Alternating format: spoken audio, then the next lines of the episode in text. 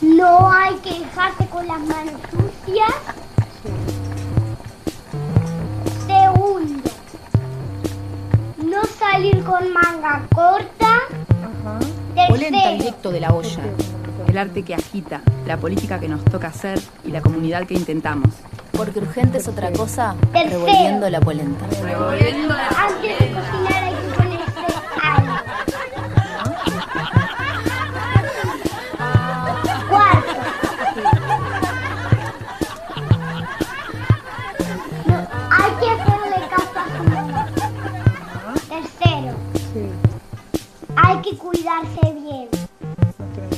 casa?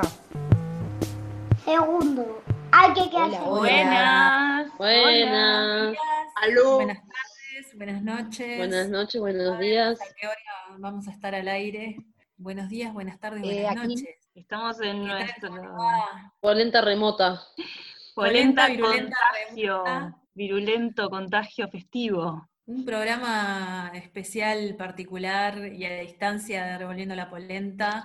En cada quien en su lugar, esta vez. eh, cada, Revolviendo con cuchara larga. Ahí está, con cucharón largo. Cucharón virtual. Cucharón virtual, exactamente. Jimena, Andrea, Karen, Sofía, Adelina, estamos en un nuevo programa de Revolviendo la Polenta, tercero del mes de marzo del 2020, aunque no sabemos bien qué día es ni en qué locación estamos, pero un programa perfecto para quienes gustan de almorzar tarde o cenar temprano o comer desorganizadamente.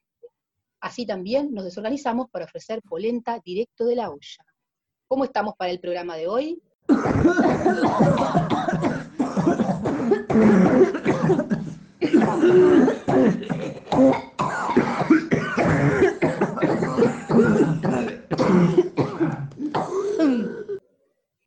Y también invitarles a que si quieren vincularse con nuestras redes, tenemos el Facebook de Revolviendo la Polenta y el Instagram, Revolviendo la Polenta también. Y si nos quieren mandar un mail con algún comentario de este programa o de los programas pasados, también eh, al colectivo polenta.gmail.com. Y todos los programas de esta temporada y las temporadas pasadas, además de toda la programación hermosa que tiene Radio Pedal, la pueden escuchar por radiopedal.uy. Subidos podcast, recetas, de todo ahí. Hoy estamos en un programa especial, estamos eh, usando una plataforma nueva que, que ahora se está usando mucho para comunicarnos en esta situación tan extraña de la que estaremos hablando y revolviendo hoy, que es la plataforma Zoom, y bueno, experimentando un poco también cómo es hacer un programa cada una desde su locación remota y en este tiempo extraño en el que estamos coincidiendo para, para pensarnos, problematizarnos y preguntarnos qué nos está pasando, qué está pasando. Desde el búnker. No, que ni se les ocurra preguntar dónde queda el búnker. ¿no? A vos no te Tenemos preguntaba. acá, polentas polenta. sospechosas. Polenta de riesgo asmática llegada de Francia, la verdad. Uf, Danger. Me Miedo, bajé el miedo. test, me bajé, me bajé el test en el celu ese que a ver si tenés coronavirus o no. Y cuando me pusieron si tenía alguna deficiencia respiratoria, me vino como una especie de responsabilidad. Puse sí, y ahí me dijo, te vamos a ir a tu casa a hacer el test. no. ¿Y? Y nunca ¿Y? me, nada, me quedé ahí como pendiente hace como 10 días, una semana, así que no está muy agilizado el trámite. Está llegando el test. Mucha Está gente. Llegando de quién sabe dónde.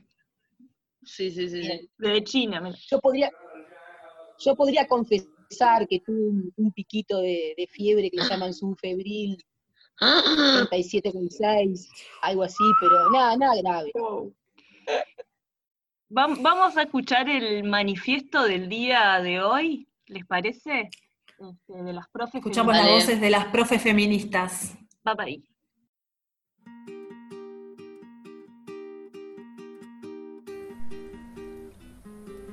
Queridas compañeras profesoras, ante la situación de emergencia sanitaria necesitamos hablar, escucharnos y apoyarnos. La situación de aislamiento y cuarentena no es soledad. Para nosotras, la cuarentena no está siendo ningún privilegio. Primero, porque no es cierto que nos podamos quedar en nuestras casas cuando muchas de nosotras somos multiempleadas. Aunque los liceos están cerrados, tenemos que salir a trabajar igual. A su vez, para muchas de nosotras, las casas no son un espacio seguro, dado que es el lugar donde más feminicidios, abusos y violaciones se cometen. Necesitamos fortalecer nuestras redes, activar vínculos, porque nadie le va a soltar la mano a nadie. Frente a las incertidumbres, sentirnos cerca es fundamental para no asfixiarse en los miedos que buscan despertarnos. Para las profesoras madres o con personas dependientes a cargo, la cuarentena está expresando al máximo la doble opresión capitalista y patriarcal, porque mientras tenemos que hacernos cargo de los cuidados de hijes, ancianes o enfermes las 24 horas del día, el sistema nos exige que sigamos trabajando desde las plataformas virtuales. En un mismo espacio físico y temporal tenemos que cuidar, extremar la limpieza, cocinar, armar fichas, seleccionar textos, pensar ejercicios, planificar nuevas propuestas ante la situación, lo que hacemos habitualmente, pero todo junto y al mismo tiempo. Por eso hacemos un llamado a todas las compañeras y compañeros que quieran compartir sus materiales para ayudar a aquellas profesoras a las que hoy se les está haciendo insostenible y agotadora esta doble tarea. Si bien entendemos la situación extraordinaria y de emergencia, es importante tener presente que el trabajo a distancia no sustituye el vínculo pedagógico entre docente y estudiantes. A su vez, dicha solución no es para todos, dado que no todos los docentes y ni qué hablar de los estudiantes cuentan con computadoras y conexión a Internet. No es un privilegio cuando no sabemos cuánto ni cuándo vamos a cobrar nuestro salario. Dada la suspensión de actividades, muchas profesoras aún no pudimos culminar algunas ni empezar la elección de horas que nos asegure el sustento en el próximo mes, mientras los precios de la canasta básica y sanitaria siguen en aumento y el gobierno sigue manteniendo la suba de tarifas. Esto implica que muchas de nosotras ya estemos recurriendo a préstamos para pagar alquileres. No es un privilegio cuando a nuestras compañeras embarazadas se les suspenden controles y ecografías obligatorias o las vacunas y controles a les como nos está sucediendo, o cuando no logramos que nos asistan para interrumpir embarazos no deseados Tampoco nos sentimos privilegiadas cuando recibimos la noticia de que a nuestras madres, padres, hermanas o compañeros les enviaron el seguro de paro o que no están teniendo ingresos porque son trabajadores informales y nos angustia pensar cómo vamos a pagar las cuentas. Tenemos claro que en estas situaciones siempre son los hogares y las mujeres más pobres las que pagan los costos más altos. Hogares donde no hay baños en condiciones adecuadas para higienizarse o trabajadoras jornaleras que viven el día a día y que hoy no están pudiendo garantizar un mínimo jornal. Pero las privilegiadas no somos las trabajadoras. Privilegiados son aquellos que están enriqueciendo por la suba del dólar, que cuentan en millones cada milésima de suba de la cotización, los que se llenan los bolsillos con la desesperación de la gente. Privilegiados son los que han convertido la vida y la salud en una mercancía y aprovechan la situación de emergencia para su beneficio. Compañeras, nos tenemos. Históricamente hemos sido las mujeres las que sostenemos y apoyamos ante las situaciones más difíciles, las que nos organizamos para ayudar a una amiga, armar la olla popular, cuidarles niñas de vecinas y amigas, organizar una colecta, prestar una cama, hacer esa llamada que salva. Que el aislamiento sea físico y no afectivo. No olvidemos nuestra potencia. Somos las que hicimos temblar la tierra y el cielo hace apenas unos días atrás. Hemos sobrevivido a siglos de encierro y aislamiento, pero ahora no estamos solas. En un tiempo en que los poderosos nos convocan a mirar al otro con recelo, los hilos que nos vuelven trama deben ser más resistentes. Reforcemos los lazos, fortalezcamos nuestras redes, indaguemos en la memoria de nuestras madres, abuelas, para rescatar aprendizajes en momentos de crisis. Somos un entramado de resistencias y el tejido nos sostiene. Comisión de Mujeres a Montevideo.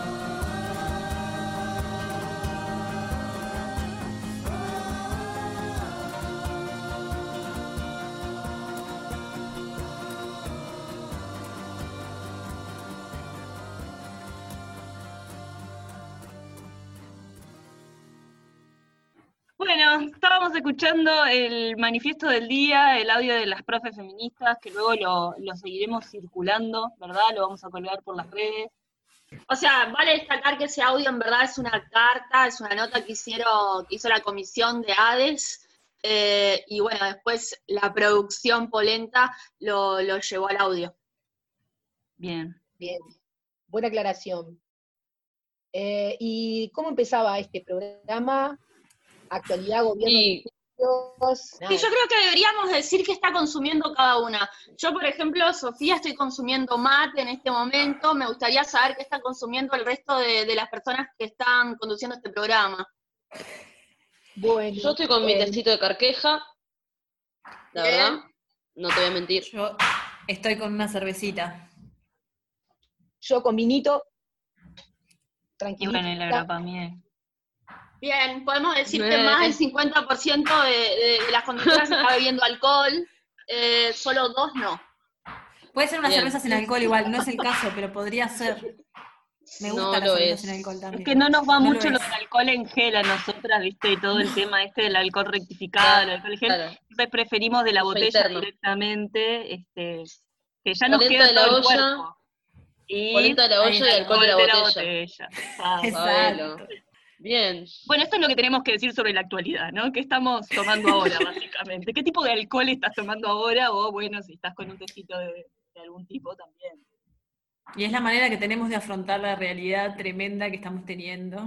Que todavía no la podemos entender, pero bueno. Sí, Que la sobre todo enunciar. ayer, ayer a las 9 de la noche hubo tres manifestaciones simultáneas, o, o eran las ¿Cómo mismas, entendés? porque No. yo salí No, con no. la cacerola, pero de repente escuchaba Eran aplausos y de repente estaba el himno y toda a la misma hora. ¿Estamos para esa? Lástima Porque que si ya no es a las nueve no puede ser. que aclaraste que no, que no dijiste en qué barrio estabas, Andrea, porque es un dato muy importante. No, no, yo no voy a revelar mi locación, ya lo dije, de ninguna manera. Ni lo intenten, ya las veo ahí intentándolo. No, no. Yo voy a Bueno, en decir mi barrio, que en mi barrio se Rodó, más el caceroleo. En Parque Rodó tuvimos a unos vecinos que pusieron el himno, pero más fuerte fue el caceroleo, por suerte, y hicimos más ruido y les hicimos y todo, mientras estuvo el himno. ¿Pusieron Eh, el himno? Tipo sí, una can- claro. canción, no lo Mira, lo cantaron. cantaron. Ah, que No, no, pusieron el himno eh, con, un- eh, con un volumen bastante fuerte porque se escuchaba desde la azotea de mi casa. Ah, Sí, un horror. Son, que ¿sí que son, vecinos con su banderita de Wilson en la entrada, ¿no? Pero bueno, hay que ya sabían En el quién caso era. de- ¿qué va a hacer? En el Sí. caso de mi barrio, este, hubo caceroleo en un inicio, pero después este, surgieron unos parlantes que se escuchaban el himno. Este, teníamos bastante claro que esa era la contrapropuesta, digamos, de quienes apoyaban al presidente, de cantar firmemente el himno, porque la patria es importante. Y mejor imagen de esa noche fue este, la panchera en la esquina, que casi dejó la olla defundada, la panchera de mi barrio, que seguramente no debe estar vendiendo un pancho, este, y se dedicó a ir de esquina a esquina dándole este, a la cacerola muy fuerte. ¿Por dónde estás. Ade? ¿Por qué barrio? Eh, lo, que se- lo que le llaman barrio de los judíos, a tres cuadras de lo que era antes las casitas esas de colores, como le Está llamaban. bien, está bien, no des tantos datos tampoco. No, pará. no. No, so- solo para Mira, saber los barrios, un poco cómo, cómo se movieron desde ahí de cada experiencia. Yo estoy en Canelones, en, en Salinas, y por primera vez escuché caceroleo, por primera vez hubo, desde que estoy acá, hace un año y pico, un, un caceroleo eh, y no se escuchó el himno. Así que bueno. Una amiga me contó que mm, escucharon el himno y eh, cacerolearon para contrarrestar y cuando terminó el himno, eh, para así como pelear un poco, pusieron bien fuerte a redoblar y me pareció una un- buena idea, que sacaron un parlante y les pusieron así como en el balcón para pelear a redoblar. Me parece un- Y es como un- una idea. mediación, ¿no? Entre el himno y, y todo lo lucha. otro a redoblar. Es una lucha. una Y es que a de- redoblar es como un himno también, ya También, ¿no? sí. Entonces también, yo pensaba eso, o sea, yo salvo la versión plena del himno, las demás al baño, ¿no? Pero también pienso que, bueno, eso, que para un montón de personas el himno significa una cosa muy particular, ¿no? Que, ¿Hay una versión de plena del himno? ¿El himno llevado a, sí, a vos, plena? está Ay, no la tremendo. Bueno, yo no voy a Bueno, revelar mi, entre- mi locación, pero sí voy a revelar que tuve un paseíto al campo. Tuve la suerte de estar en una casa donde uno de los pibes que vive acá dijo, vos tengo que ir al campo a hacer una cosa al laburo, alguien quiere salir de acá adentro y acompañarme.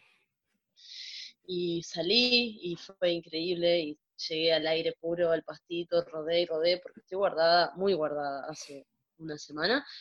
Y nada, cuando volvía a ingresar a la ciudad, ahí fue Canelones, acá nomás, pero ah, hay un salir de la ciudad y una entrada a la ciudad, tuve como un viaje así como medio futurista de ciudad obsoleta, bondis vacíos, tirando humo negro, que nada, fue, fue bastante fuerte, los semáforos ahí prendidos y no había un auto en ninguna esquina, eh, trabajadores, no sé, porteros, señoras en la vuelta, cosas que no, que no cumplían ninguna función y nada, tuve como una especie de, de deseo de que esa obsolescencia que estaba viendo se confirmara y que la ciudad dejara de servir y que todos nos fuéramos al campo. El impulso apocalíptico, hay como una sensación, un sentido general, que todo el mundo habla de esto, de, una idea media apocalíptica de lo que está sucediendo. Una realidad, ¿no? Cuando la realidad. Y como un deseo, además. ¿Es, tan así, me pregunto? ¿O, es solo eso? ¿Un deseo? ¿O es.? Pero es, es, solo un deseo. Es como un deseo también para mí que parte de que algo cambie, ¿viste? De que finalmente algo se termine de romper de todo esto que no funciona y que ya sabemos que no funciona. Nada. Ver el bondi vacío me da. Vos realmente viste, porque yo la verdad que no he salido, he estado confinada más que al almacén, y, una de las preguntas que me hago es realmente si de verdad está vacía la ciudad y si de verdad la gente está guardada como, como, como es, porque he hablado con algunas amigas que, que, no les queda otra que ir a trabajar porque no les han esto de la cuarentena obligatoria o no, que vamos a discutir ahora, eh, cuando no te dan la opción y tenés que ir a trabajar porque no te dan días libres y no te mandaron a seguro de paro y no, y no tenés este, esto que tenemos nosotras que somos docentes, que nos han suspendido las clases, pero tenemos todavía el sueldo. Eh, y estas personas que están yendo a trabajar todavía eh, dicen que ven como del movimiento normal del trabajo, la gente que va a hacer compras igual, y entonces me pregunto eso porque como no lo puedo, no lo he visto yo. Depende del barrio. Yo solo voy a decir que estoy en un barrio bastante burgués, que no es mi casa, desde ya. Llegué de Francia y aterricé acá. Fue la única casa que me dijo, dale, si tenés coronavirus nos contagiamos todos, no pasa nada. Y dije, va para ahí. Así que acá estoy casualmente. Y me pasó que salí a la calle y realmente las personas que vi eran o personas que estaban laburando, pero así eso, como porteros de edificios, esa onda, y mucha gente en situación de calle en la vuelta. Así como también eso, revisando y buscándosela, este, como más que otros momentos que, bueno, ves un movimiento que tiene más que ver con la rutina. Yo eso no lo vi, y sí en, en el centro, pasé por el centro, en la entrada de la teja, ahí como el puente y entrar por Paraguay y toda esa vuelta, eh, estaba vacío, la verdad. Y todos los bondis que veía pasar no tenían más de dos personas y había uno atrás del otro. Yo decía, bueno, nada, eso de lo, que ya sabemos que implica mantener todo ese sistema también de, de y de transporte y pagarlo y colocar lo que sale acá y todo eso, que es vacío, era una locura. Hay un, una, un fotógrafo, una fotógrafa, no sé, bueno, en las redes está apareciendo muchas cosas, ¿no? De todo, de todo. Pero entre ellas, alguien que fotografió ahora las ciudades del mundo, los grandes ah, centros turísticos del mundo, todos vacíos. O las autopistas de las ciudades como Lima u otras ciudades que tienen una ebullición muy grande, son super ciudades, mega ciudades, y las autopistas en varios niveles todas vacías, ¿no? Este, es como la deserción, esto del descampado, ¿no? Atrayendo esto del campo como la ciudad como un descampado. Esa sensación. Sí, la sensación de las ciudades obsoletas que les decía, ¿no? Como eso de que ya no tiene sentido, ¿no? Imagínate si no hay gente en la calle, ¿para qué hay alumbrado? ¿Para qué hay cámaras? ¿Para qué hay semáforos? Hasta las cámaras van a perder vigencia, que son bastante nuevas. Post control. Para, para pelear un poco esta cuestión y este el deseo campestre, en realidad a mí me gusta la ciudad. ¿no? Es decir, incluso pienso desde, desde, la, subjetividad que una ha construido, creo que de alguna manera también la actividad que, uno hace, que una hace, creo que muchos de ustedes hacen, son actividades que tienen que ver con los citadinos. No, no, no sé si tengo como el deseo del campo, por un lado pensé en, mis viejos y en, mi hermana, que están, sí, viven, están en una chacra en, Paysandú, y a, y a, veces como ver todo este, este, este caos, dije, pa, qué, qué, remanso estar allá. Pero también por otro lado, sé que ese remanso no me, no, me lo banco. No sé si tengo que cuestionarme a mí misma en mi gusto por la ciudad. Capaz podemos pensar en todo caso si las ciudades pueden ser otra forma. Y ahí me viene a la mente, hay un, me viene a la mente un libro que es precioso de Ítalo Calvino que se llama Las ciudades invisibles, no sé si lo conocen, mm, este, lo recomiendo, va, que está impresionante porque te, dispara la mente en poder pensar nuevas ciudades. Y bueno, eso es lo que, lo que tendría como para reflexionar sobre capaz como a veces un deseo campestre, que no digo que en el caso de Andrés sea romántico. Eh, no, yo vengo de un capítulo de Black Mirror gigante de salir de Francia y llegar a Uruguay. Por eso también me dio un poco de paz.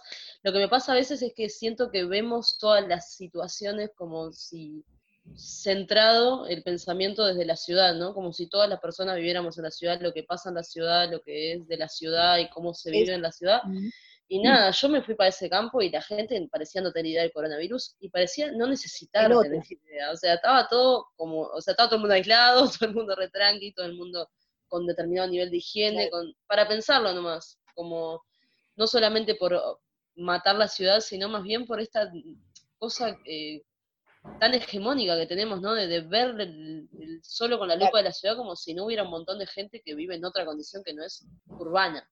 Y a su vez, eh, un poco lo que yo he podido observar acá, que no estoy en una ciudad y sin embargo estoy en una ciudad, porque formalmente Salinas es una ciudad, aunque sea más un balneario, eh, se da como una especie de superposición, porque, y creo que en los barrios, no estoy en un barrio ahora, pero en algún modo estoy en un barrio también, eh, se da lo de la vecina, los vecinos que van a pescar al arroyo, que, vas ahí, vas con una amiga, no sé, estamos como un poco, hay, como una, una, algunas personas que siguen esa vida o tienen, tenemos esos ratos, digamos, como de, un poco de fuga de, todo esto, y al mismo tiempo hay un supermercado o un almacén en el cual eh, hay carteles afuera eh, respecto a que no se puede entrar más de tantas personas, de que hay que guardar una distancia de un metro con una persona, de que no vaya a tocar a ningún funcionario del, supermercado.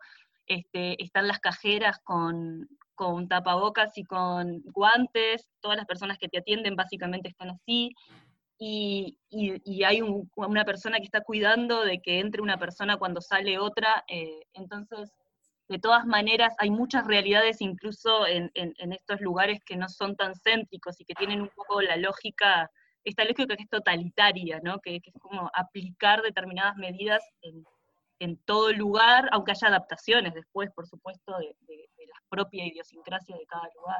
Sí, que el problema principal es la aglomeración de gente, ¿no? Y eso pasa en la ciudad. Bueno, hola, yo soy Marcelo, vivo en la comercial. ¿Y cómo llevo con el coronavirus? Eh, bastante bien, la verdad, porque eh, les cuento que por acá las calles están más limpias, eh, la gente circula menos, al abrir menos los negocios está todo más limpio y, hay menos, menos contaminación, sinceramente. Este, hasta contaminación sonora. Después, bueno, sí, a nivel laboral tiene su consecuencia porque estoy trabajando menos. Eh, sin embargo, bueno, por ahora el sustento diario, que es lo más importante, lo tengo. Este, y nada, a mí me parece que en general hay muchas cosas que son ciertas, el virus está, pero también se está creando mucha paranoia, mucha, muchas situaciones para que la gente se quede guardada y no, y no salga, no se manifieste, están generando mucho miedo en la población. Por lo cual, bueno, yo hago una invitación a, a cuidarse, pero no para nequearse. Ese es mi mensaje, mando un saludo para todos.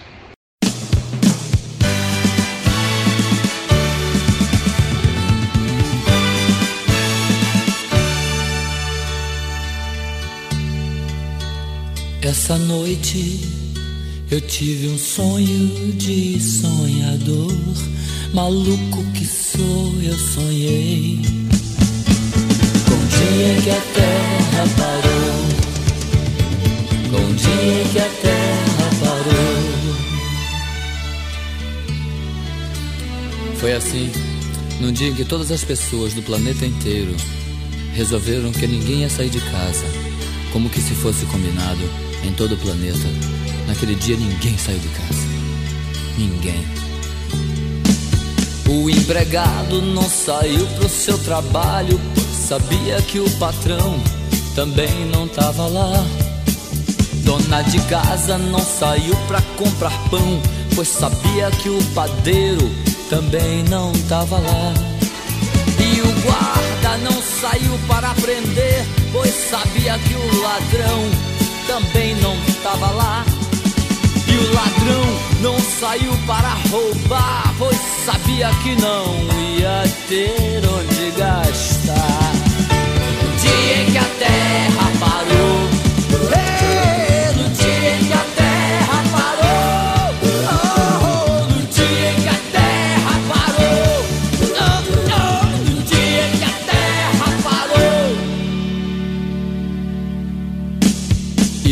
Nas igrejas nem um sino a badalar, pois sabiam que os fiéis também não estavam lá.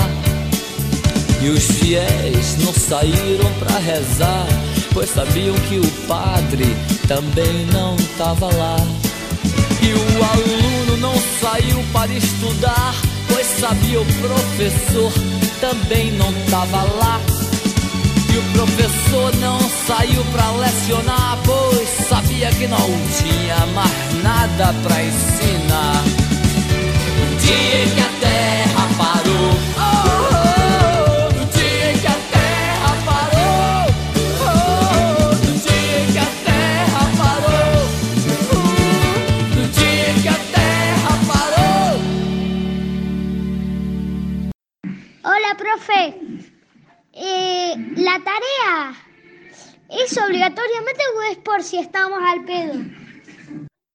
Y en algún, en algún punto yo siento como la, como este, esta necesidad de, de- de que, de, o, o esta sensación de que, bueno, estamos en una extraña pausa, en una especie de parar, no sé, hay muchas maneras de acercarnos a eso, no, no se me ocurre bien cuál, pero en algún punto, como nosotras también como docentes, que nos exigen que de algún modo sigamos trabajando desde nuestras casas, ¿no? Eh, de manera virtual, o de que podamos reajustar los cursos, o que y se está discutiendo todo esto. Yo qué sé, yo vengo ahora de una videoconferencia de cuatro horas por medio de esta plataforma que me dejó con dolor de cabeza y me fui a pedalear rápido para poder tomar aire, pero, pero la verdad es como, como que me viene como un deseo de que, bueno, si para, que pare todo, ¿no? O sea, no esto de, bueno, nos ajustamos o tratamos de adaptarnos a la situación. Por ejemplo, en el supermercado, el supermercado nos cierra, claro, necesitábamos el, el, el almacén del supermercado, pero nos adaptamos. Entonces, un metro de distancia, entonces vamos con tapabocas, entonces no, no podemos tocar a nadie, no, casi ni miramos. Y un poco nos pasa eso como docentes también, como, bueno, ahora vamos a tratar de empezar a usar estas plataformas del modo que podamos y, y a dar clases de esta otra manera. Y hay como una situación de, bueno, sustituir y más o menos emparchar la cosa y que la vida sigue. Y me da como un deseo de que no, de que pare, pero pare, porque acá en eso de realmente hacer como un foso en, en esta situación puede pasar algo, ¿no? Como en esta suspensión del tiempo y una reticencia a tener que adaptarnos rápidamente a, a- a- a, bueno, nos adaptamos porque tenemos las herramientas, por supuesto, para adaptarnos a, a virtualizar todo, todo, lo social, lo laboral, lo afectivo, todo. No, sí, ¿no les parece que, que eso tiene un poco que ver con, con la cuarentena obligatoria? Sí, cuarentena obligatoria no, te la tiro. Mm.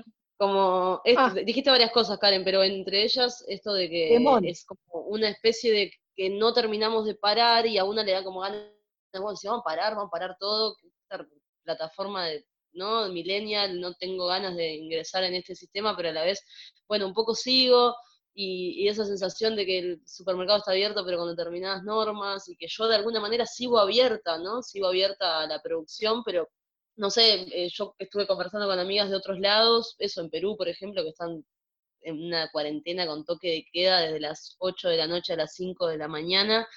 Nada, la gente paró, paró en su mente, no puede seguir. Es como, no, nada, para, para preguntar un poco y, y- y entrar en esta parte también importante de la cuarentena, la cuarentona.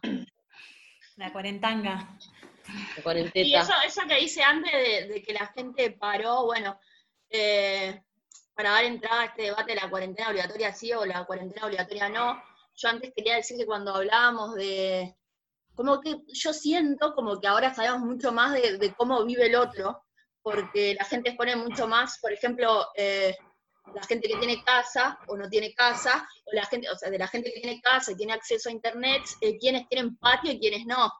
Entonces vos ves por ahí una amiga tirada en un patio, eh, no sé, con pasto, qué sé yo, y, y- y uno no tiene porque el, el pasto, o sea, eh, al parque, iba al parque que es un lugar público y que ya no puede ir, etcétera, etcétera. Entonces, eh, siento como que eso está mucho más expuesto. O sea, nuestras condiciones de vida, o pues las ponemos mucho más también, ¿no? Eh, eso es un poco lo que me está pasando a mí. Envidio un poco los patios de alguna gente y nadie me puede invitar. Sofía ahora tiene un patio de fondo, vale destacar, ¿no? Tiene como una especie de lámina con un paisaje de fondo. A ninguna se la ve muy bien, eh, más que con una pared de fondo, chiquilina, estamos en el horno. Cuando traía lo de, lo parar todo, igual, eh, yo no, o sea, más allá de que ya sé que, que es como trae el tema de la cuarentena, pero no pensaba en, bueno, que vinieran los milicos y que entonces haya toque de queda, ni, ni que realmente no pueda salir, porque, porque bueno, no, no, no, no lo estaba pensando desde ese lugar, sino más bien como desde un lugar más existencial, como, bueno, paremos todo y pensemos y repensemos y revivamos y cómo queremos vivir y cómo, o sea, ¿qué, qué pasa con las ciudades? ¿Qué pasa como con los vínculos? ¿Qué pasa con, con esta virtualización que ya viene maquinándose hace mucho tiempo y que ahora viene como un, un golpe de energía en esto? Como, no sé, me hace pensar como cuando el neoliberalismo se instaló en la dictadura, desde un lugar súper conservador y se terminó instaurando las bases de un neoliberalismo y cómo ahora, como con este golpe también, este gran espectáculo, este gran simulacro, como, como leí por ahí, más allá de que el virus existe, nadie está diciendo que todo esto Se está cayendo algo, eh, están, claro, colectivo. está sucediendo para apoyar el, el discurso de Karen. Hay, hay, hay algo que se cae y que no es la estantería de mis ollas que ya se cayó y hace una semana que estaba apoyada ahí. Eh, pero no importa, está todo bien, porque tiene que ver con, Seguí, seguí. ¿Con qué tiene que ver, Ade? Pasa que no sé si estamos en el momento, al al final se me cruzó ya, ¿no? Esto de cómo lo, lo estamos viviendo cada una. Eh, a mí me pasó un poco esta mezcla de empezar como a ver la cantidad de consejos que hay acerca de cómo vivir, cómo vivir esta situación, ¿no? Es decir, una especie yo le llamaría como de consejismos, recomendaciones, casi que hasta a veces como de imperativos morales. Hay que hacer cosas. No vayamos a dejar de el tiempo, porque parece que tuviéramos tiempo libre, pero no. Ese es el problema. Ahí va. Es decir, es como que el tiempo que siempre ha sido bajo esta, bajo esta modalidad y estas lógicas económicas que tenemos, ¿no? Siempre ha sido como una cuestión de que hay que aprovechar. Ahora que aparentemente habría cambiado nuestra temporalidad, igualmente también tenemos que aprovecharlo para hacer algo, ¿no? Hay como una demanda de, que tenemos que hacer algo. Y hay un audio de, gente rota que me, que me inspiró para, para esto, es decir, que la verdad que me, me- encantaría este, ponerlo al, al- al- al aire, y lo voy a poner ya. Me tiene la concha remil seca con el coso de que hay que hacer algo, hay que hacer algo. Ahora porque estamos en cuarentena hay que hacer gimnasia, yoga, meditación, cocinar, limpiar, tomar sol, mirar series, leer libros, hacer cursos. No tengo ganas de hacer nada. No quiero hacer nada. Yo que soy súper, súper yoica y siempre tengo que hacer todo, no quiero hacer un choto ahora. Porque se me sale de la raja de la concha. Soy yo esa. Y que, y que a mí, se- y que a mí se me cruzaba con esto de que, claro, de que yo también me, me- me empecé a sentir mal porque me di cuenta que no estaba haciendo cosas, que mi, mi- mi gran enfrentamiento había sido este, lavar la ducha este, profundamente, y que realmente no, no me salía eh, tener ganas de hacer un montón de cosas. ¿no? Aconsejanos Entonces, cómo lavar la ducha. Yo lo único que Hacete hice un canal de YouTube, viste que está esa también, ¿no? A mí me pasa que yo soy docente también, pero en un plano últimamente demasiado irregular y todo esto me o sea, ni siquiera me lo pregunté, fue como que la hora pasó, siguió de largo y yo quedé así como, ah. Y entonces también es, todo el mundo te sugiere hacer tutoriales y hacer videitos y dar clases eh, nada, virtual y no sé, y todo, eh, a nivel de consejos, hoy que preguntaban cuál es el peor consejo que te dieron, vos, paren de darme consejos de hacer videos y tutoriales y cosas. Igual de la ducha juega. A veces viste que hay como una costra que no sale. Una transmisión en vivo de eso.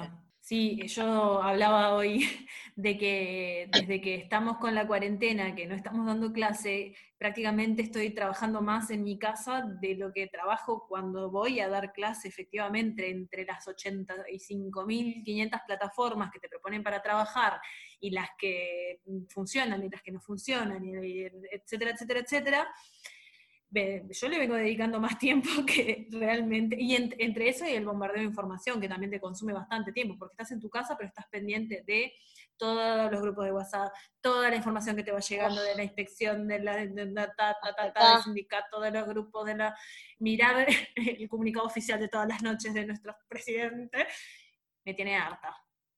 ¿Qué onda de los viejos que están reaburridos, no? Los viejos que no salen, mis viejos, mi mamá me manda y dice, por favor, atendeme la llamada, ¿para qué te crié? tipo así, sí, mamá, perdón, estoy acá. ¿Cómo estás? No, nada, no tengo nada para decirte, pero quiero ver a otra persona que no sea tu padre. Esa onda, o sea, a mí me preocupa un poco la salud mental de la tercera edad después de todo esto. No hay que dejarse con las manos sucias. Sí. Segundo, no salir con manga corta. Ajá. Tercero. ¿Por qué con manga corta no? Tercero.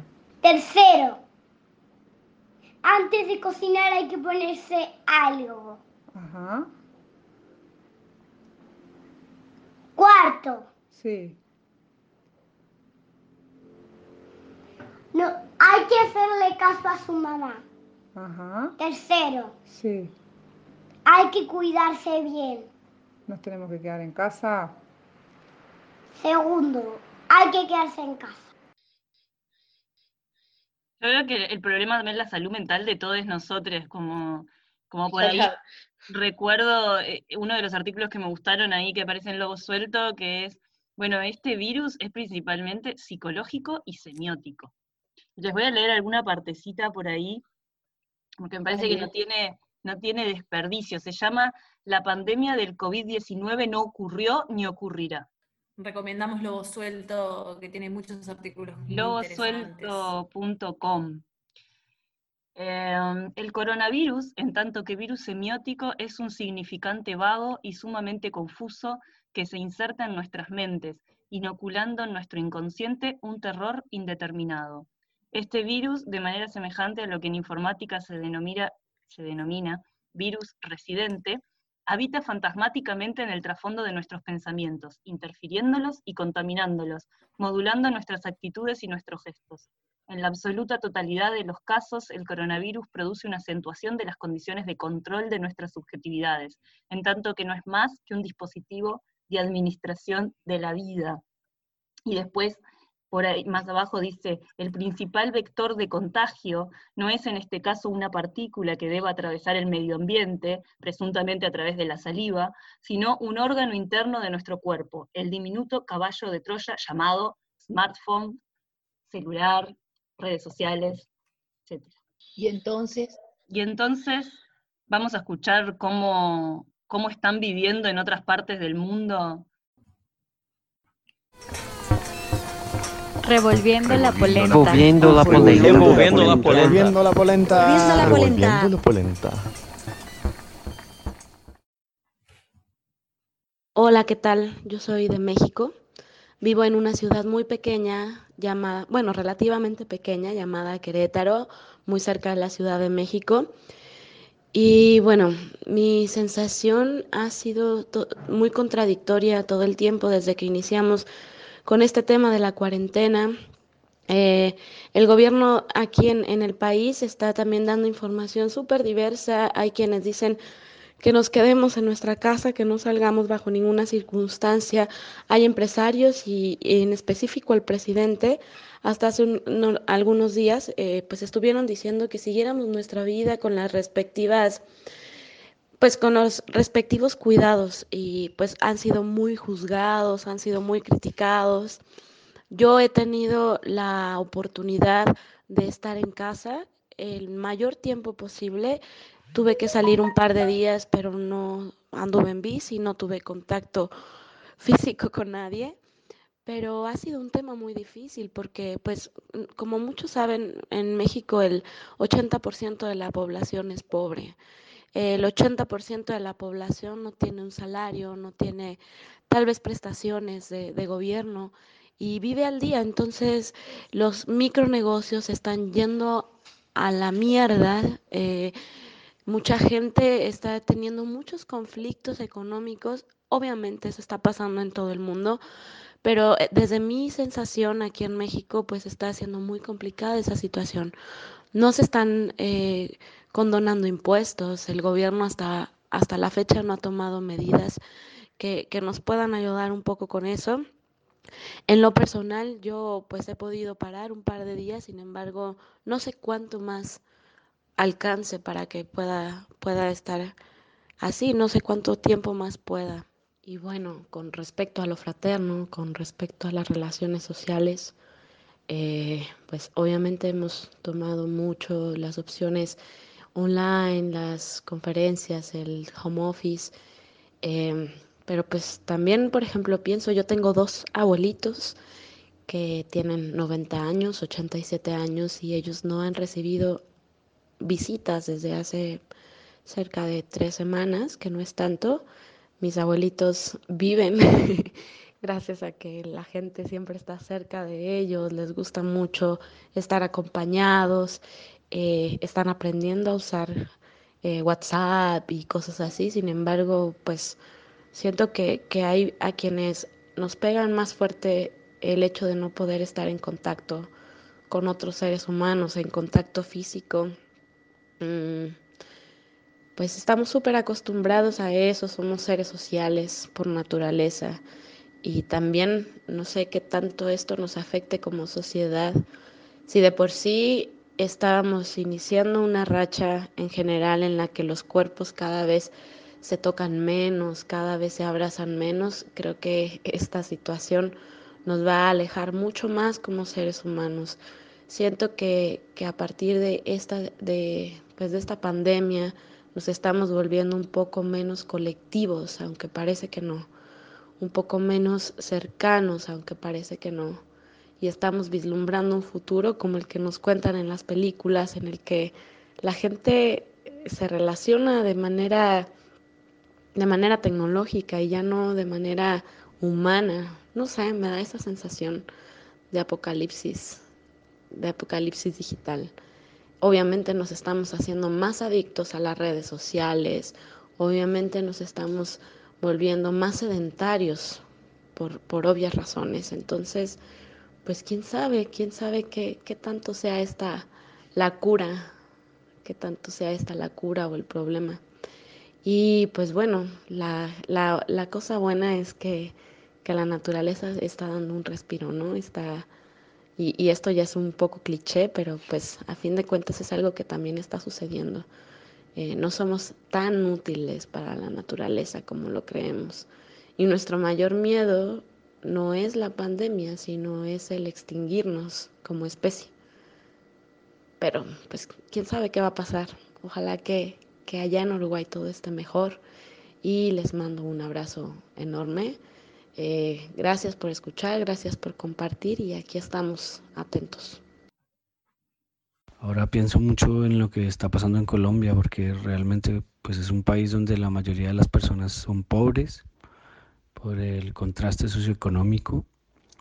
La mitad de la población eh, vive de trabajos del día a día, no sé, vendiendo arepas en la calle, haciendo jugos, vendiendo dulces, trabajando en los buses. La mayoría, la mitad de las personas trabajan en ese tipo de trabajos.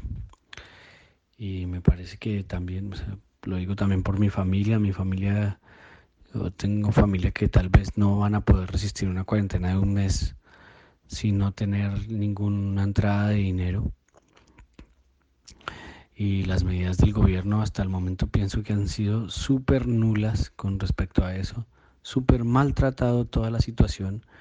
El aeropuerto sigue, el aeropuerto internacional, que es por donde entra el virus supuestamente, eh, sigue abierto, no han hecho nada para cerrarlo y, y bueno, pues la gente está saliendo a marchar, a protestar.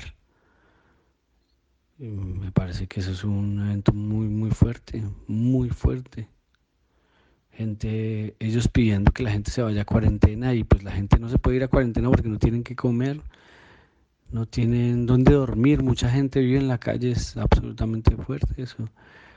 Eh, hay zonas de Colombia que, que no tienen agua, hay lugares donde no hay agua. Entonces esto de lavarse las manos, pues muy difícil. ¿Será que restregárselas con el piso lleno de tierra? para protegérselas. No sé, hay, hay lugares que sí, de verdad, no, no, no tienen eh, posibilidades de, de meterse a una cuarentena y encerrarse en su casa por un mes, dos meses. Por otro lado, y mientras todo esto está pasando, en Colombia el gobierno de Duque decidió quitar dinero de pensiones y ayudas de los departamentos colombianos, de, las ciudades en Colombia y de los municipios para repartírselo entre los bancos. Y esto me parece una jugada muy baja mientras está sucediendo una situación tan grave como esta. Y también el aeropuerto no se cerró aún porque la hermana de el presidente Duque es una de las personas como subdirectora de, de Avianca, que son los que manejan el aeropuerto. Bueno, no sé qué sea eso, pero algo tendrá que ver y me parece muy triste que esto esté pasando.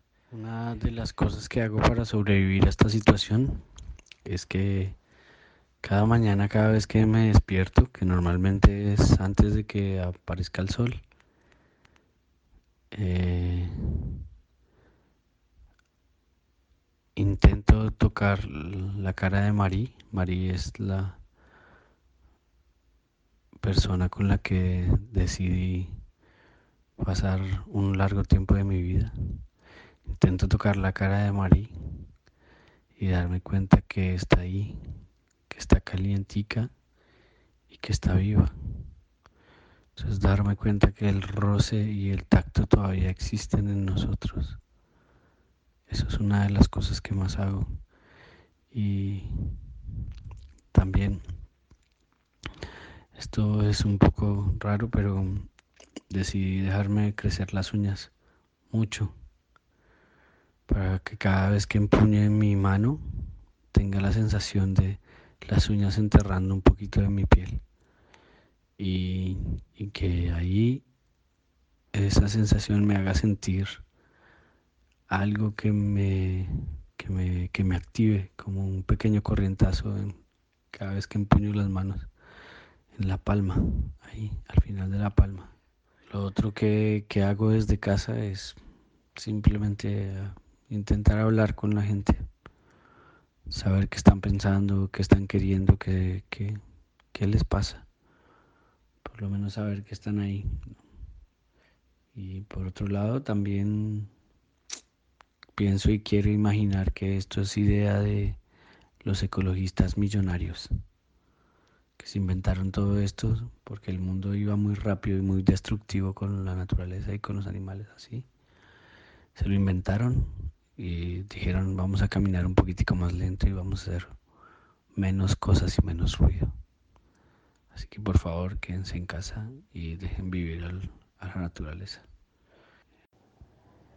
Hola, me llamo Elida, vivo en Canelones, tengo 82 años y estoy pasando la estadía muy feliz porque estoy rodeada de plantas, de pájaros y tengo un perro.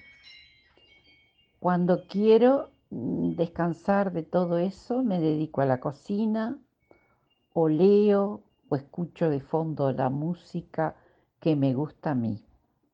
La estoy pasando bien porque estoy en paz con mi espíritu, porque me cuido y cuido a los demás. Chao. Qué tema la cuarentona, ¿no? Polémico. Polémica. Yo la verdad Y claro, que- porque a nadie le viene mal, ¿no? O sea, relajarse un cachito, de ¿Quién mandar... puede? En Claro, cuarentena ah, bueno. que nos relajamos. Claro, lo que pasa es que hay gente que no está pudiendo parar de ir a trabajar, pero el Y control hay gente que social no está pudiendo parar tampoco de, de- de mandar mensajes por WhatsApp, ¿no? Como que hay varias cosas que se están desatando en esta cuarentena. esta cuarentena que no es cuarentena. información seguro. Sí, y esta cuarentena que no es cuarentena, pero que incluso con una cuarentena militar, o sea, no, no para eh, lo, lo que es la paranoia social y lo que es el control social, al contrario, es como un reforzamiento, a mi modo de ver, del control social que ya está ocurriendo entre vecinos y entre las personas conocidas o no, pero que te están mandando estos mensajes para que te cuides, para que no salgas, para que seas responsable, para que Sí, no de hecho, en algunos lugares, en algunos lugares donde la cuarentena es total, eh, sus propios vecinos se denuncian entre sí cuando ven a alguien salir, y eso es tremendo, ¿no? Como El lado policía de la vida. Es muy fuerte para mí eso. Esto del facho interno que, que estuvimos hablando tanto las polentas o que vino como un tema el año pasado mucho, ahora un momento de explosión social del facho interno. O sea, es el momento del facho interno, básicamente. Dale, Lo que iba a decir es que a mí me cuesta un poco, eh, como que veo muy horrible, porque hay como una justificación de- del Estado policial, o sea, y, y eso va a pasar acá y ya, ya está pasando, pero por otro lado, eh, como el argumento liberal extremo que está teniendo el gobierno en este momento, donde, bueno, eh, la responsabilidad es de cada uno, entonces yo no me hago cargo y no vamos a sacar a, la policía a la calle, porque imagínate si la policía eh, para a una persona que se está ganando el pan, exactamente eso fue lo que dijo la calle Pau, entonces creo que es como un tiempo para, para ser cuidadosos eh, eh, en esos extremos, porque eh, también es control lo otro, eh, eso de que depende de cada uno, ¿no? Porque igual la policía la tenemos adentro. Sí, Sí, de hecho, la un poco de la dualidad. No, pienso que son buenos momentos para salir de la dualidad, tipo, ay, la derecha, la izquierda, el cookie, el frente, la policía, el- la comunidad.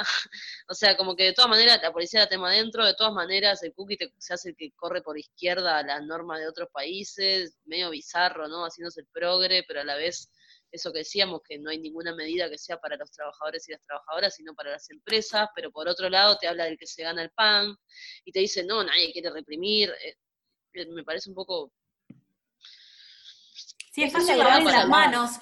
Va- va, eh, muy, eh, una metáfora muy eh, aplicable a este momento, de tanto lavarse las manos. Es fácil para él lavarse las manos, en tanto que dice que no vas a reclamarle con ningún milico a nadie que se está ganando el pan, sabiendo que las calles están vacías y que quien quiere venderte una torta frita no tiene a quién venderla, entonces tampoco puede, o sea, por más que salga, venderle una torta frita a nadie o lo que sea. Entonces estamos en la misma, porque quedan desamparados y no tienen cómo parar la olla ni nada por el estilo.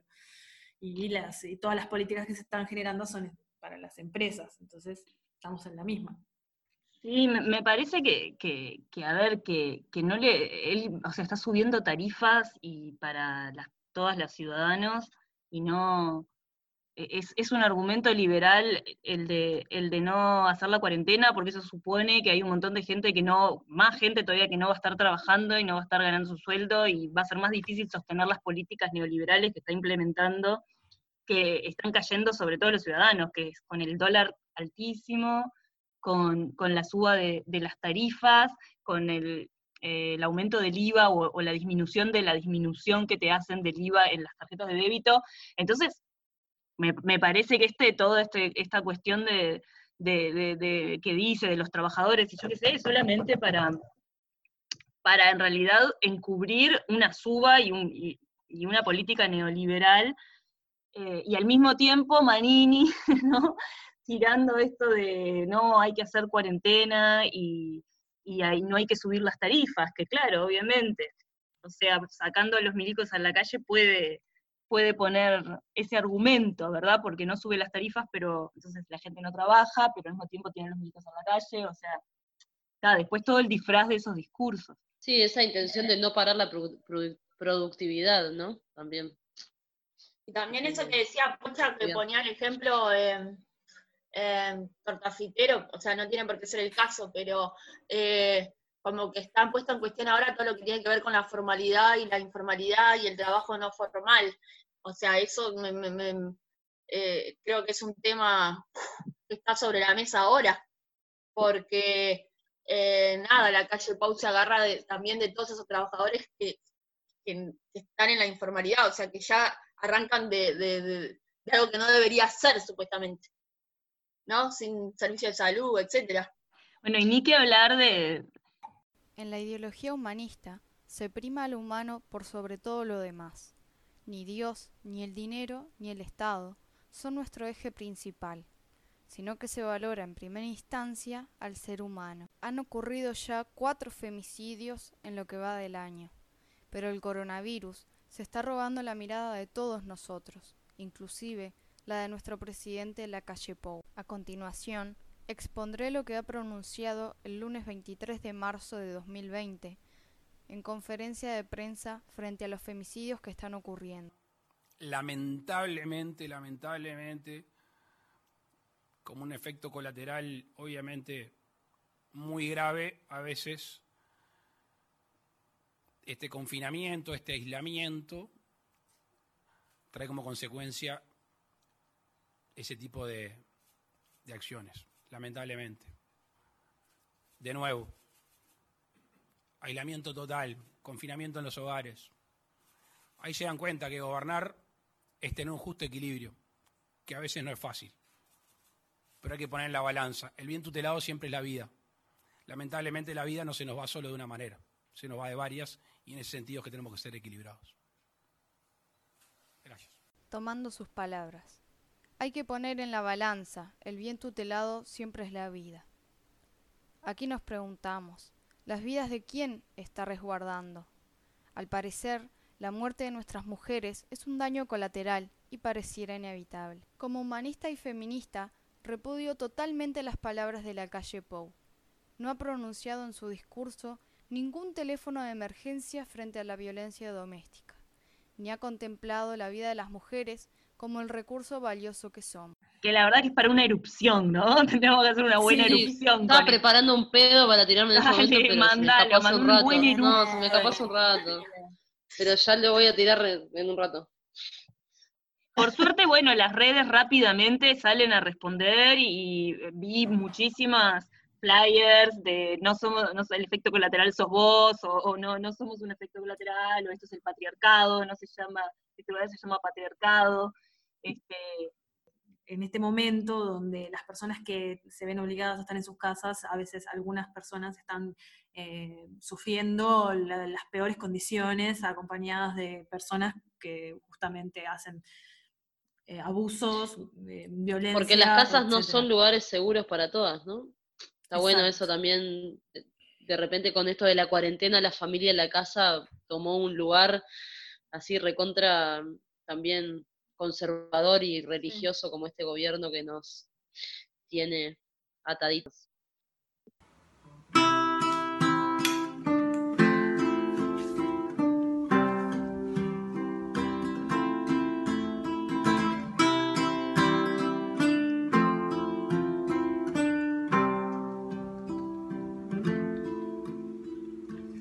Bajo la cama de mi vieja guardo un par de tafirols.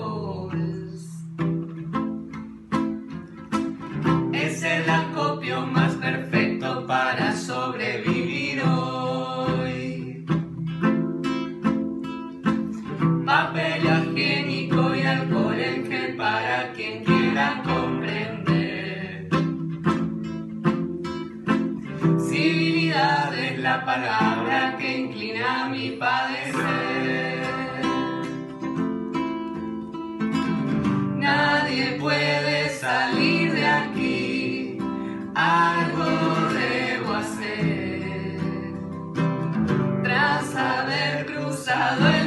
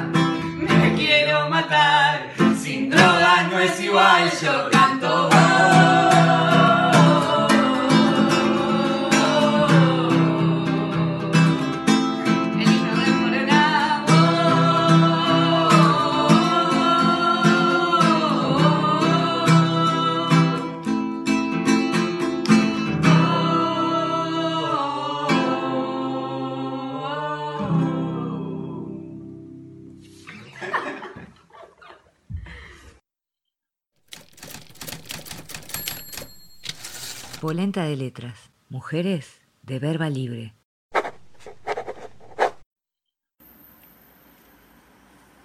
El toque, la mirada, la voz. El toque, la mirada, la voz. Cultivar el miedo. El toque, la mirada, la voz. Escatimar el El riego. toque, la mirada, la voz. Retener la El sombra. toque, la mirada, la voz. Desnutrir el, El toque, suelo. la mirada, la voz. Controlar el los toque, brotes. La mirada, la voz. Podar en el primavera. toque, la mirada, la voz. Frenar las el raíces. toque.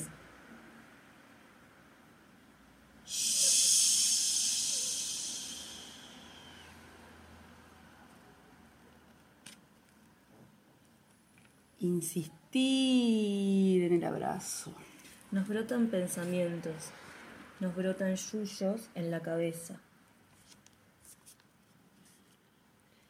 La cabeza se me volvió un yuyo gigante. Ya no sé dónde empieza mi cabeza y dónde termina, porque el yuyo se caracteriza por desparramarse en yuyos afines. Por yuyar. Por yuyar por toda la vereda. Yuyando y yuyando. Pero también rendijas, filtraciones, agujeritos, una casa de abrazo, una zona de descanso. Por donde salen cabezas o yuyos que son in- inversamente proporcionales al girasol. Inversamente proporcionales al girasol, que se mueve por fototropismo. Y los yuyos caminan con diminutas patas, como si fueran cien pies, pero Cien yuyos. yuyescos. Cien pies yuyescos. Sí. Como trepadores. Los yuyos también se mueven horizontalmente, ¿no? Por la vereda. Sí. Mm. Como por abajo de la baldosa y de repente sale ahí una cabeza de yuyo. Una cabeza de yuyo. Pero tiene toda otra parte del cuerpo que está como agarrando el abajo de la baldosa y este Como venas también. claro como venas y, y como cartílagos también me parece Somos una plaga. somos yuyos selvas laberintos nada de mí permanece que soy un yuyo que soy una cabeza Un yuyo seco.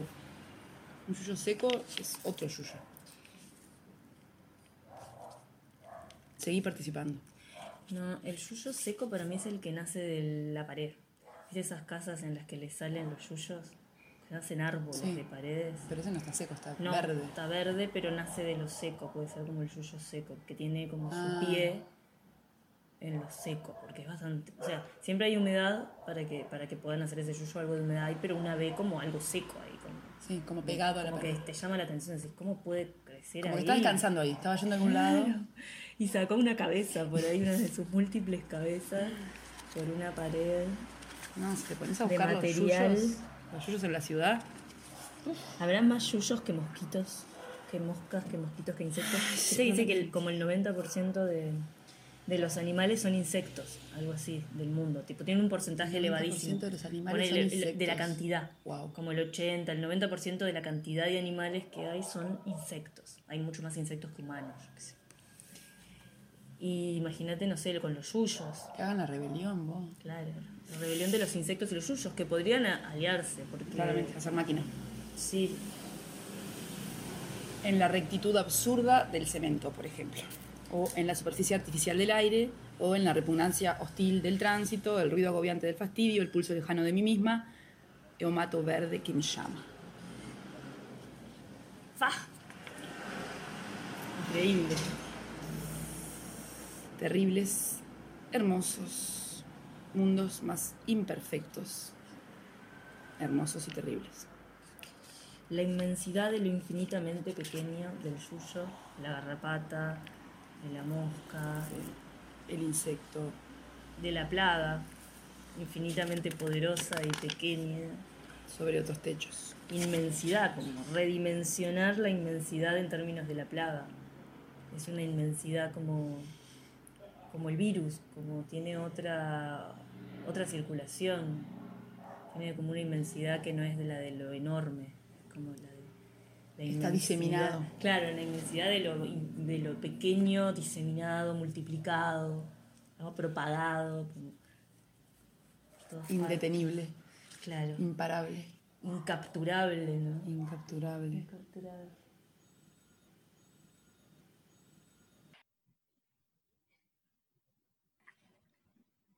Bueno, esto que acaba- acabamos de escuchar es eh, la presentación de un libro de Marisol Serrini, que es una amiga argentina que fue invitada mm, el año pasado, estuvo con las polentas grumosas, y presentó su libro en marzo en Radio Pedal, y Debo y Karen eh, hicieron esta deriva eh, que acaban de escuchar, y capaz que...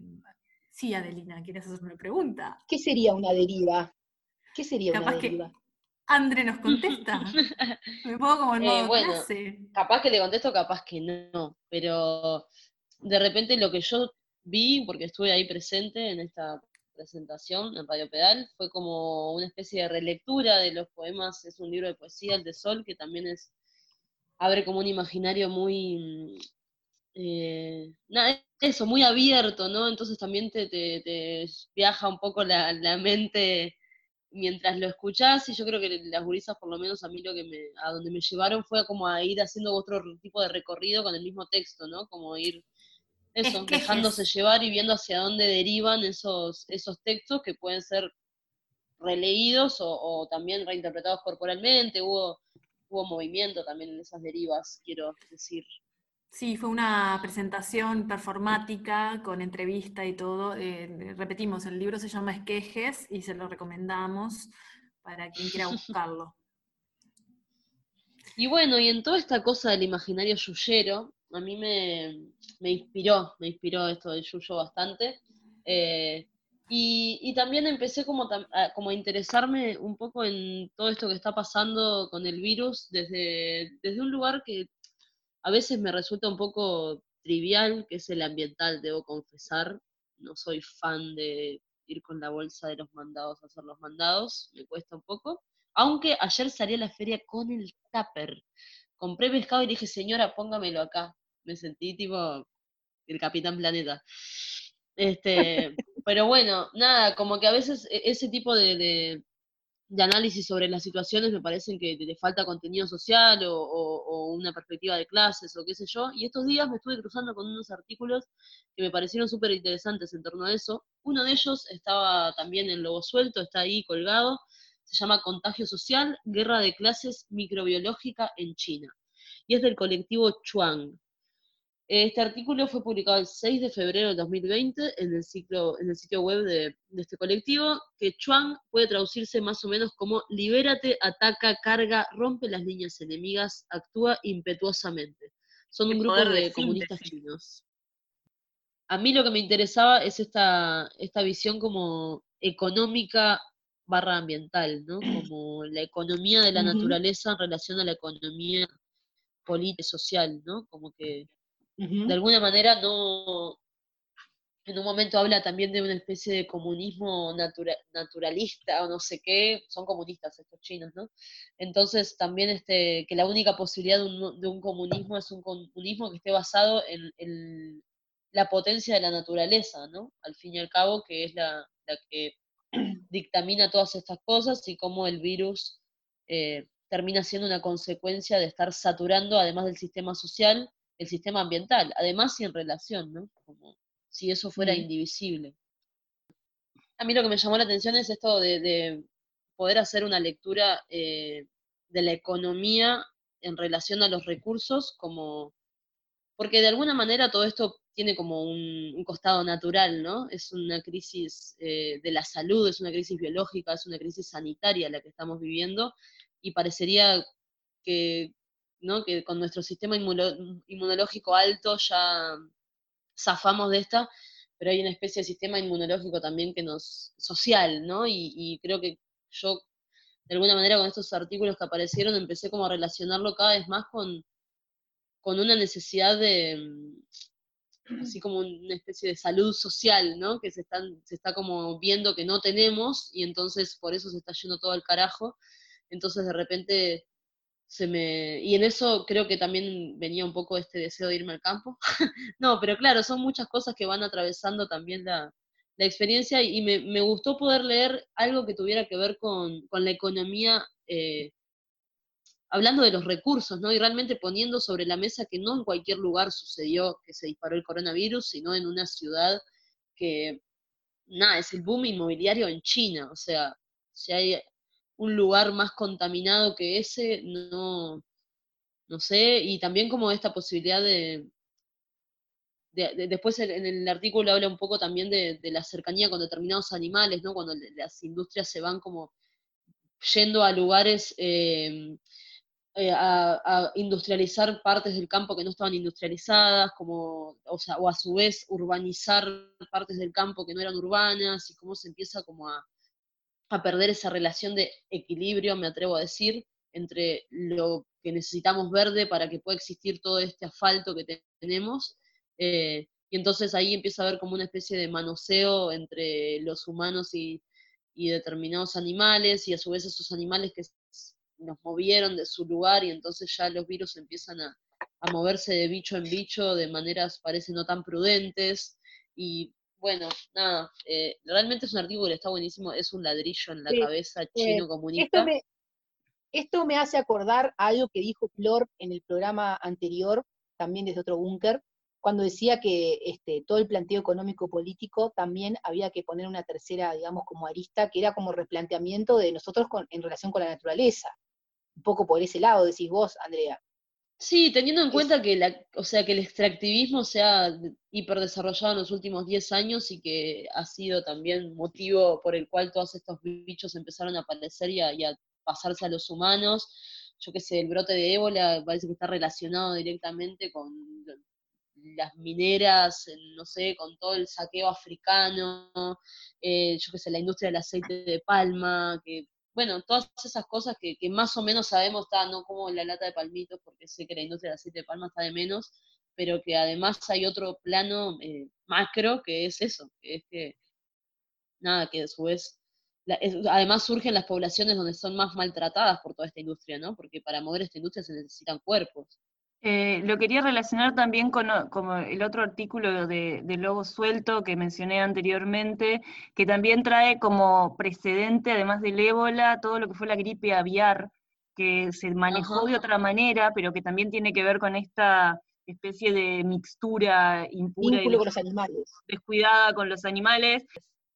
Quería cerrar un poco con este imaginario yuyero que, que se me habilitó, con una, con una cita un poco más alegre, porque yo sé que a veces el ladrillo de comunistas chinos se puede poner un poco intenso.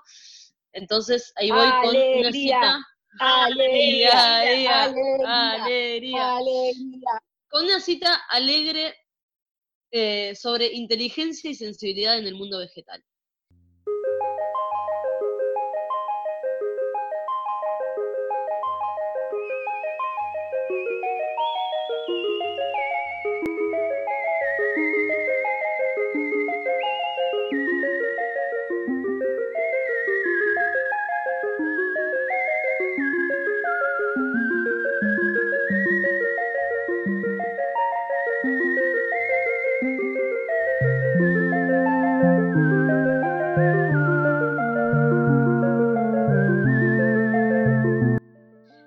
Los olores producidos por los vegetales, como por ejemplo el del romero, la albahaca, el limón o el regaliz, equivalen a un mensaje concreto. Son las palabras de las plantas, su vocabulario.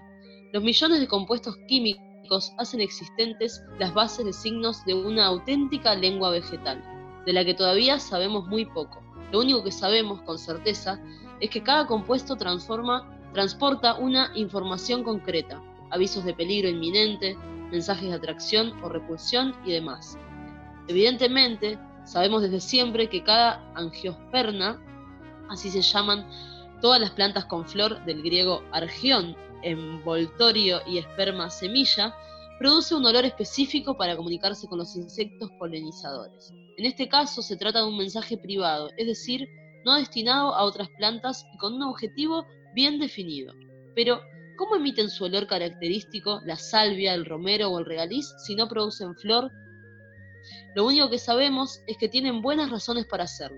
Producir olor supone un costo de energía y ninguna planta malgastaría inútilmente su energía. Estefano Mancuso y Alessandra Viola. Para mí una cosa bien alegre de esto que nos está pasando es este, la solidaridad, ¿no? Que está creciendo un poco yuyescamente y, y qué bueno. Hablame de yuyos. que, que bueno, que están surgiendo, creo que, que algo bastante inédito también, eh, de ver por todos lados gente que se está ofreciendo, incluso gratuitamente, yo puedo ayudar en esto, yo puedo hacer una consulta, so- so- yo qué sé, soy psicoterapéutica y puedo, terapeuta y puedo dar una consulta gratuita, o bueno, creo que, que o puedo ayudar con algún proyecto, y después, bueno, las ollas populares, este, los espacios donde se reciben alimentos y, y- en fin, hay como una movilización que creo que es una potencia que, que se generó Sí, un poco. ojalá nos picara ese virus y no se curara más, ¿no? Sí, ojalá ojalá no sea solo mientras dure este, este momento fuerte del encierro. Em, claro, ahí está un poco también la problematización que a veces hago, que no, no la tengo resuelta, acerca de la, de la solidaridad, ¿no? Es decir, es como que parece que estamos como redescubriendo que, este, que somos seres colectivos y sociales importantes, cuando en realidad creo que eso ya, hace rato que lo tendríamos que saber. Y me pregunto a veces hasta, qué punto, bueno, si la solidaridad fundamentada a veces como en una situación de miedo y extrema, es como, es lo único que la puede sostener. No sé, ¿se, se entiende el planteo? Sí, Es decir, Como Sí, solo no sé cuando hay si- crisis hay no- solidaridad, sería. Como la Exacto, solidaridad cuando hay una guerra. Claro. Sí, cuando empezás a perder privilegios, ¿no? Cuando te empezás a sentir vulnerable. Yo creo que sería como un programa aparte pensar en, en qué sería la solidaridad, cuándo somos solidarios y en qué se sostiene esa, sol- esa solidaridad, ¿no? Es decir, una solidaridad, a veces, una solidaridad desde el miedo, no sé, sospecho. No sé. Bien, Me, me parece súper interesante, como capaz que para otro tema, otro programa, es el tema de la guerra, ¿no? Eh, bueno, viste que, que sale em, el gobierno a decir que estamos en guerra y uno dice, bueno, ¿en guerra contra quién? Porque no se puede estar en guerra contra un virus. Y después habla Manini Ríos y nos trata de la tropa, y a mí como, bueno, a mí no me trate de tropa. Oh, Eh, y hay a mí no me trate de tropa. Hay como algo ahí con la guerra que me parece que está bueno que lo pensemos. algo por ahí leí que, que era interesante ver todos los discursos este, que vienen de, la- de la- las cuestiones inmunológicas, este, en qué sentido no es casual que tengan como un discurso, un lenguaje de guerra. Es decir, no, que ya que estábamos hablando de, ya que estamos hablando de esto de, de- de la solidaridad, y que si bien podríamos poner entre paréntesis o, o- preguntas, problematizar esa solidaridad, este, justamente en lo que es el espacio que tenemos como la bul- vulga di vulva, este, justamente lo que hicimos fue de alguna manera intentar hacer ni siquiera una síntesis, porque debe haber este, microacciones por todos lados, este, de justamente de este, iniciativas que tienen que ver con este, este, tirar alguna mano, alguna ayuda ahí donde, se- donde se esté necesitando. Salud. Entonces, bueno, Mucho decirles salud. que se van a alargar, se van a alargar a las redes, este, algunas ahí este, flyers, este, para divulgar toda esta información, pero acá hacemos una síntesis.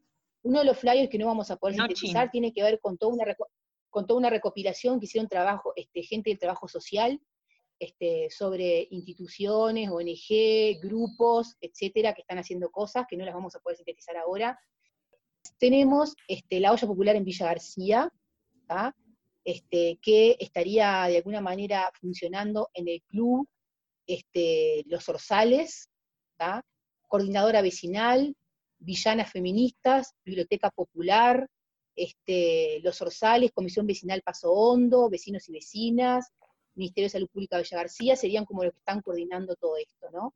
Y estarían también, este lugar donde reciben donaciones, sería el club, la sede del club, este, kilómetro 2, pero es como toda una información que nadie va a poder registrar, sino simplemente anticipar este, la iniciativa y que esto va a estar este, colgado en, digamos, en, en la, En las la redes. Polenta. Olla Popular en Colón, en Garzón y Lunas, Plaza Colón, también ahí hay este, gente que está apoyando esta movida, que es Frutas y Verduras en Melilla, Empleados del Nuevo Chopicón, y Agrupación IFA y Pepe de Lía. Y después acá tenemos también, conocer todas las iniciativas solidarias y cómo apoyarlas en coronasolidaria.uy, que se ve que ahí se está como concentrando, digamos, este, parte de la información. Eso sería la vulva divulga por Para cerrar les quería compartir eh, un fragmentito de un texto muy interesante que después le ponemos la referencia, que es de María Galindo, y que es una defensa del contagio. ¿no? En este momento que todo el mundo se quiere meter para adentro y evitar el contagio, ella dice, ya tenemos todos coronavirus psicológico y porque todos alrededor alguien lo tiene y porque no paramos de hablar de eso y de pensar en eso. Entonces dice, nuestra única alternativa real es repensar el contagio cultivar el contagio, exponernos al contagio y desobedecer para sobrevivir. No se trata de un acto suicida, se trata de sentido común. Pero quizás en ese sentido común esté todo el sentido más potente que podemos desarrollar. ¿Qué pasa si decidimos preparar nuestros cuerpos para el contagio? ¿Qué pasa si asumimos que nos contagiaremos ciertamente y vamos a partir de esa certidumbre procesando nuestros miedos? ¿Qué pasa si ante la absurda, autoritaria e idiota respuesta estatal al coronavirus nos planteamos la autogestión social de la enfermedad, de la debilidad, del dolor, del pensamiento y de la esperanza? ¿Qué pasa si nos burlamos de los cierres de fronteras? ¿Qué pasa si nos organizamos socialmente? ¿Qué pasa si nos preparamos para besar a los muertos y para cuidar a las vivas y los vivos por fuera de prohibiciones, que lo único que están produciendo es el control de nuestro espacio y nuestras vidas? ¿Qué pasa si pasamos del abastecimiento individual a la olla común contagiosa y festiva, como tantas veces lo hemos hecho? Disidente. A la olla común de polenta, claramente, ¿no? Polenta compartida, A para tutis. A cucharear. A cucharear. Polenta contagiosa. Y polenta virulenta, contagiosa y festiva. Nos vamos. Repensando el contagio. Buenas tardes, buenas noches, bu- buenos días. Adiós. Buen Volveremos a encontrar tiempo. en algún momento, en algún lugar. Nos vamos con una musiquita. Chau, chau. Thank